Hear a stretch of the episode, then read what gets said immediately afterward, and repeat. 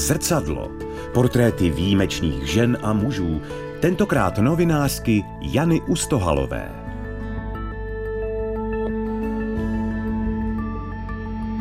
Mě hrozně bavilo vždycky vyprávět příběhy.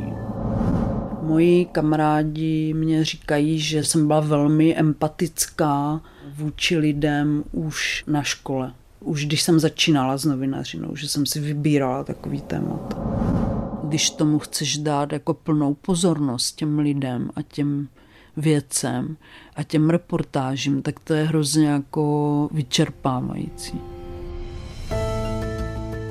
Zabývá se tématy mimo pozornost většinových médií. Zajímají ji rodiny na pokraji chudoby, seniori nebo matky samoživitelky.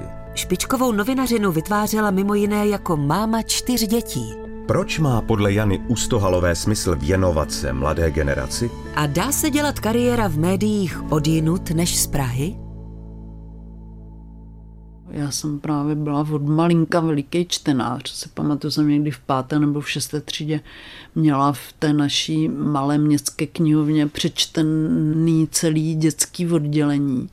A byla jsem strašně zklamaná, když mě knihovnice řekla, že nemůžu automaticky začíst číst z dospělého, protože tím pádem jsem neměla jako nic na čtení. Ono to možná nějak souviselo s tím, že mě vůbec jako neuspokojovala ta škola, strašně jsem se nudila.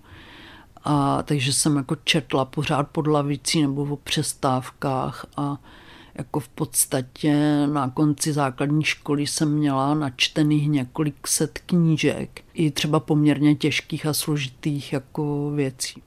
Součást té práce té novinařiny je to, že neustále něco čteš, jo.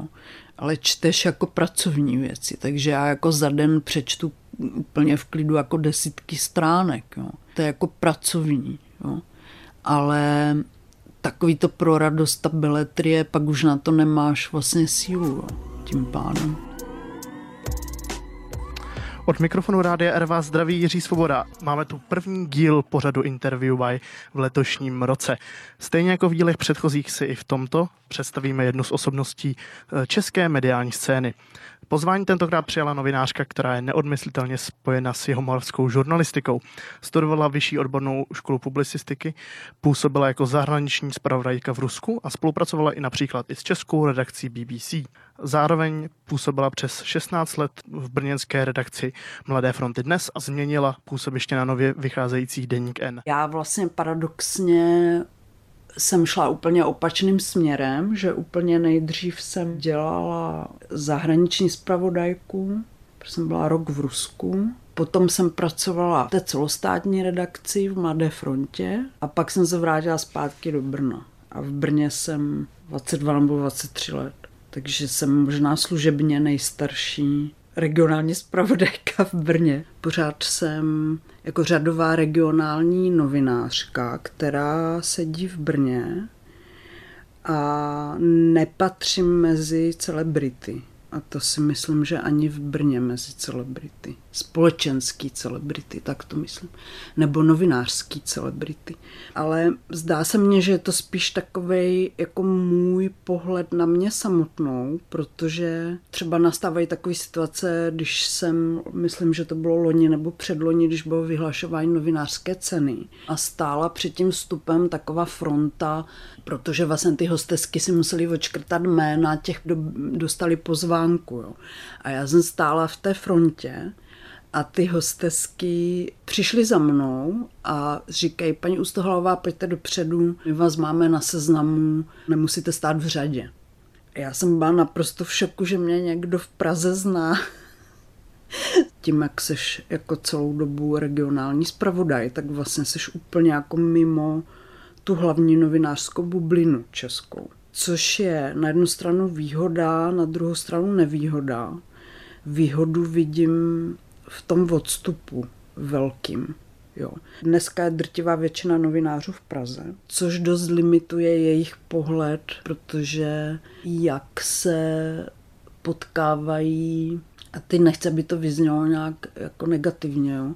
protože si myslím, že to je jako logická součást té situace, ale jako ve chvíli, kdy sedíš v Praze, děláš spravodajství politický většinou, nebo i jako běžný spravodajství, tak se potkáváš hlavně s lidma v nějakých funkcích, s elitama, s privilegovanýma lidma, s vysoce postavenýma politikama, biznismenama, ministrama. A máš tendence jako považovat cokoliv, co oni udělají za důležitý.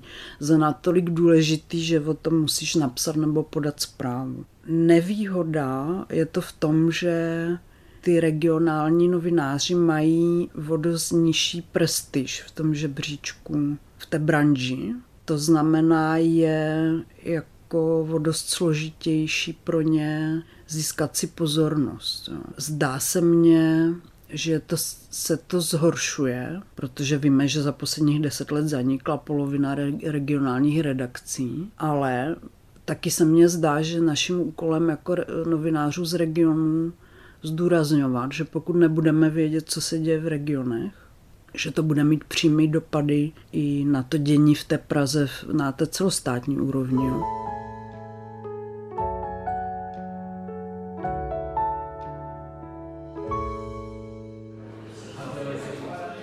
Juli, ty už to nebudeš. Tak vás poprosím tohle zabalit, ale podle mě Jeni, ty už to nebudeš taky že, že byste to tam mohla přihodit k tomu. Jo. Pro mě vztahy jsou strašně důležitý. Jo.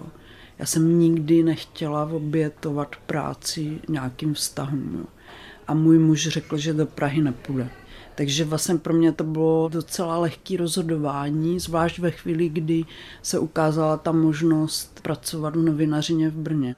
A jo, teďka nedávno jsem viděla nějakou fotku, jak jsme tady byli před lety na nějakých těch Vánocích, že jsme se fotili tady všichni na těch schodech a to je tak jako třeba sedm let zpátky a my jsme tam úplně malí a to bylo strašně rostomilý, že nevím ani jestli Jeňa tam byl pořádně. No, my se vždycky chodíme na štěd, nebo chodili jsme na štědrý den na polívku a všichni se tady sejdeme s našimi kamarádama, jejich dětma a vždycky se dělá každý rok fotka těch dětí na, tady na těch schodech, aby bylo vidět, jak rostou. A teďka, jak už jsou velký, tak s náma nechtějí chodit, ale vlastně x let takhle jsme tady trávili každý štědrý den. Součást mé osobnosti nebo mýho příběhu je to, že mám děti. Teď to někde jsem viděla spočítaný, že ty náklady na jedno dítě do 18 let se rovnají malé jachtě. Jo, v podstatě. Takže já vždycky jim říkám děti. A už jsem mohla mít čtyři jachty, tak si toho vašte.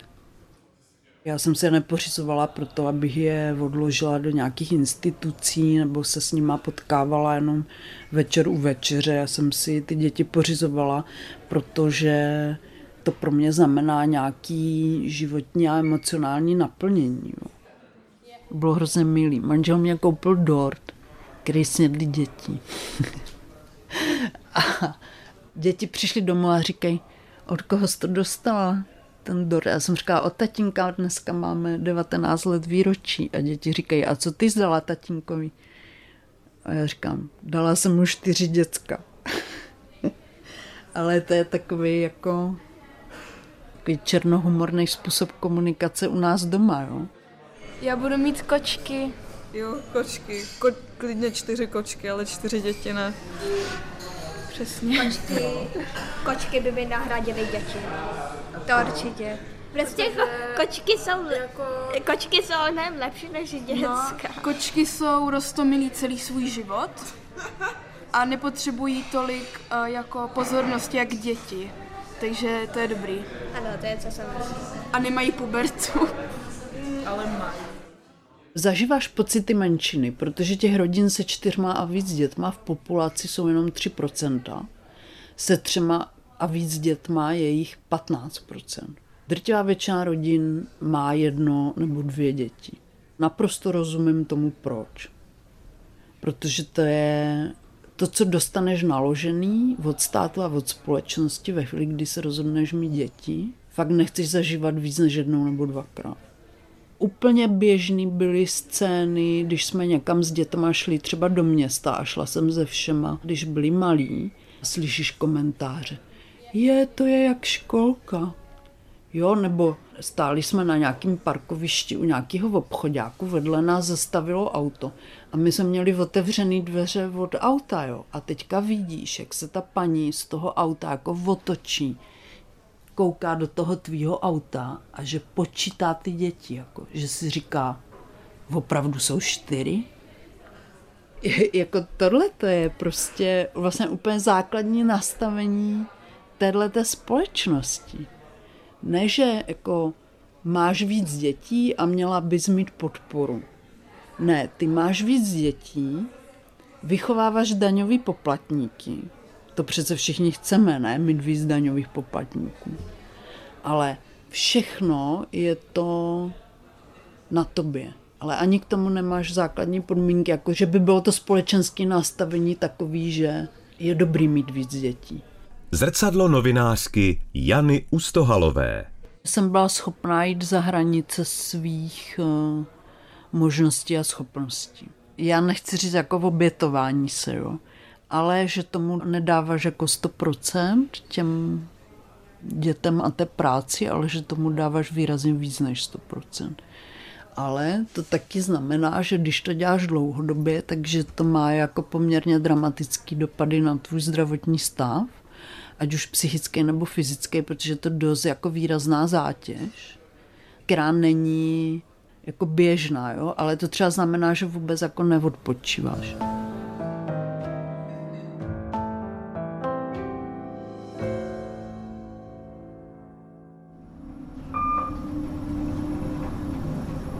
Páté podlaží.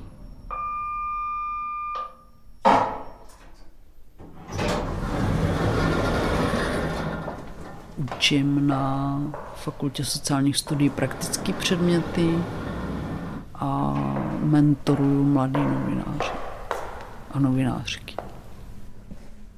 My bychom měli dneska udělat zhodnocení reportáže právě z eh, toho terénu. Jo. Tak to uděláme tak, že se rozdělíte do dvojic. Najdete si ve dvojici ty svoje reportáže a budete si o nich povídat.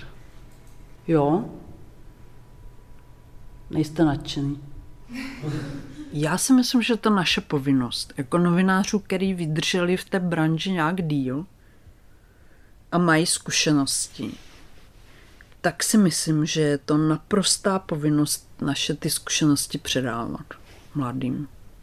A snažit se nějak mentorovat a snažit se je zapojit do chodu těch redakcí, protože já mám ještě v Enku taky na starosti stáže. Stihli jste přečíst a stihli jste už i naformulovat, nebo ještě dáme těch 10 minut? Pět minut? Bude vám to stačit? Jo? Tak pět minut.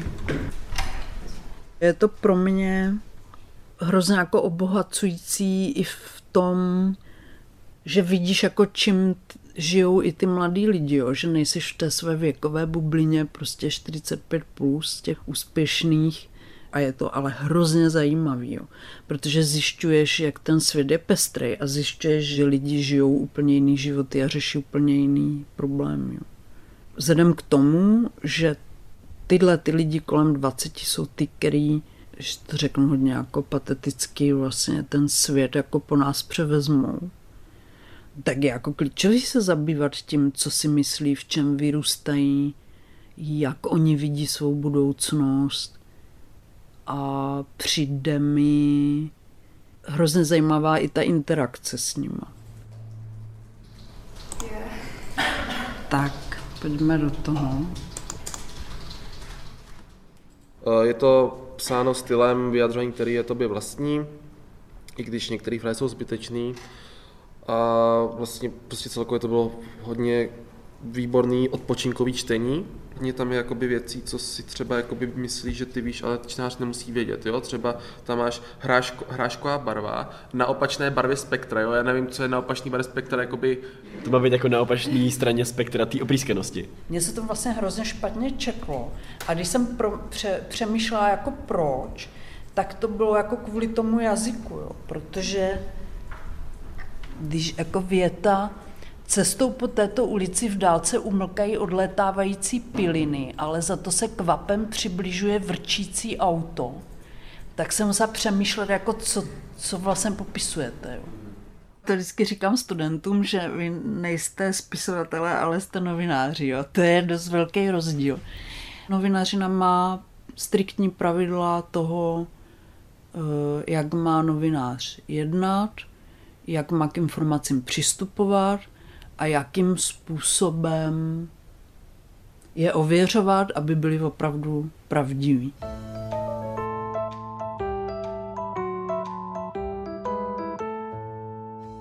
My, jak nejsme úplně běžná rodina, tak vlastně ukazuje, že třeba většina těch dětí je nadaných, což sebou nese velmi jako extrémní citlivost.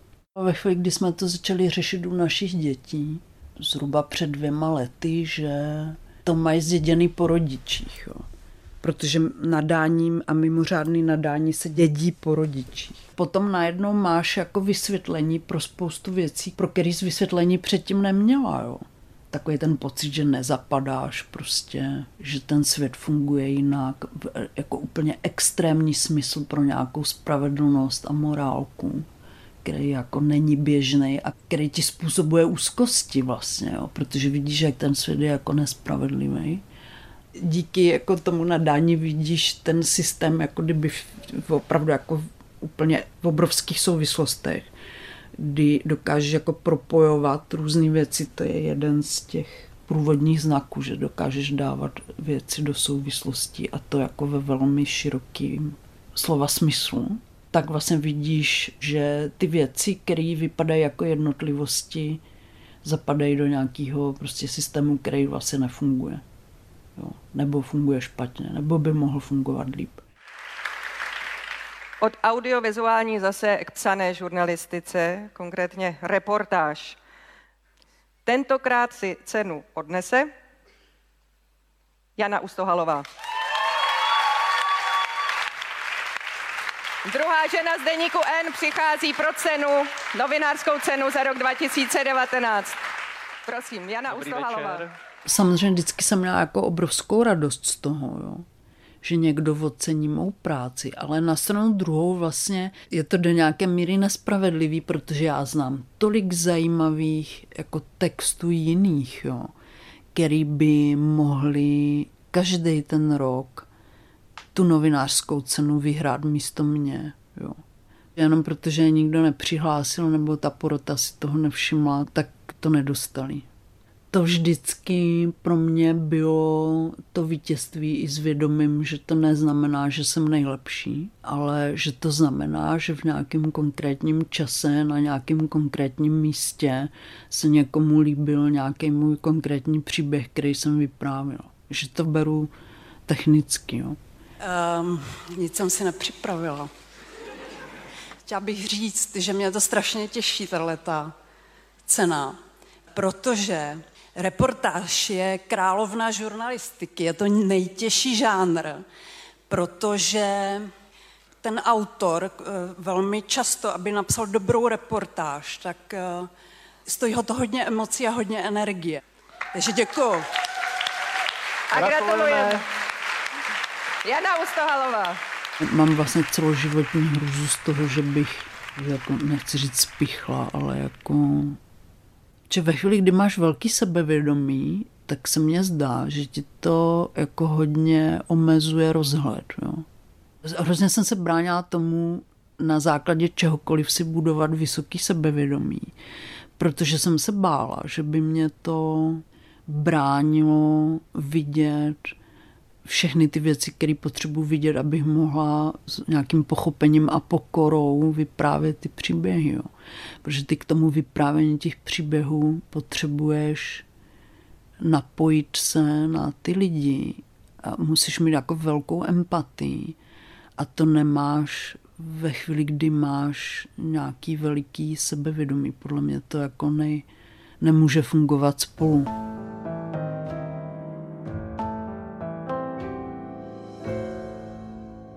Tu práci nemůžeš dělat ve chvíli, kdy ti nedává smysl. Jo. To je vlastně hrozně hluboko integrovaný jako do tvé osobnosti, tahle ta práce. To není tak, že píšeš nebo vytváříš obsah. To je tak, že jsi novinář. Já jsem novinář a s tím souvisí to, jak se na sebe dívám, jak hodnotím sebe samou, jak se zapojuju do dění ve společnosti třeba. Jo. Protože ve chvíli, kdy jsi novinář, tak vlastně bys měl dodržovat nějaký etický pravidla toho povolání, který ale se vztahují i na tvůj běžný život. Nejenom na tu dobu, co seš v té redakci.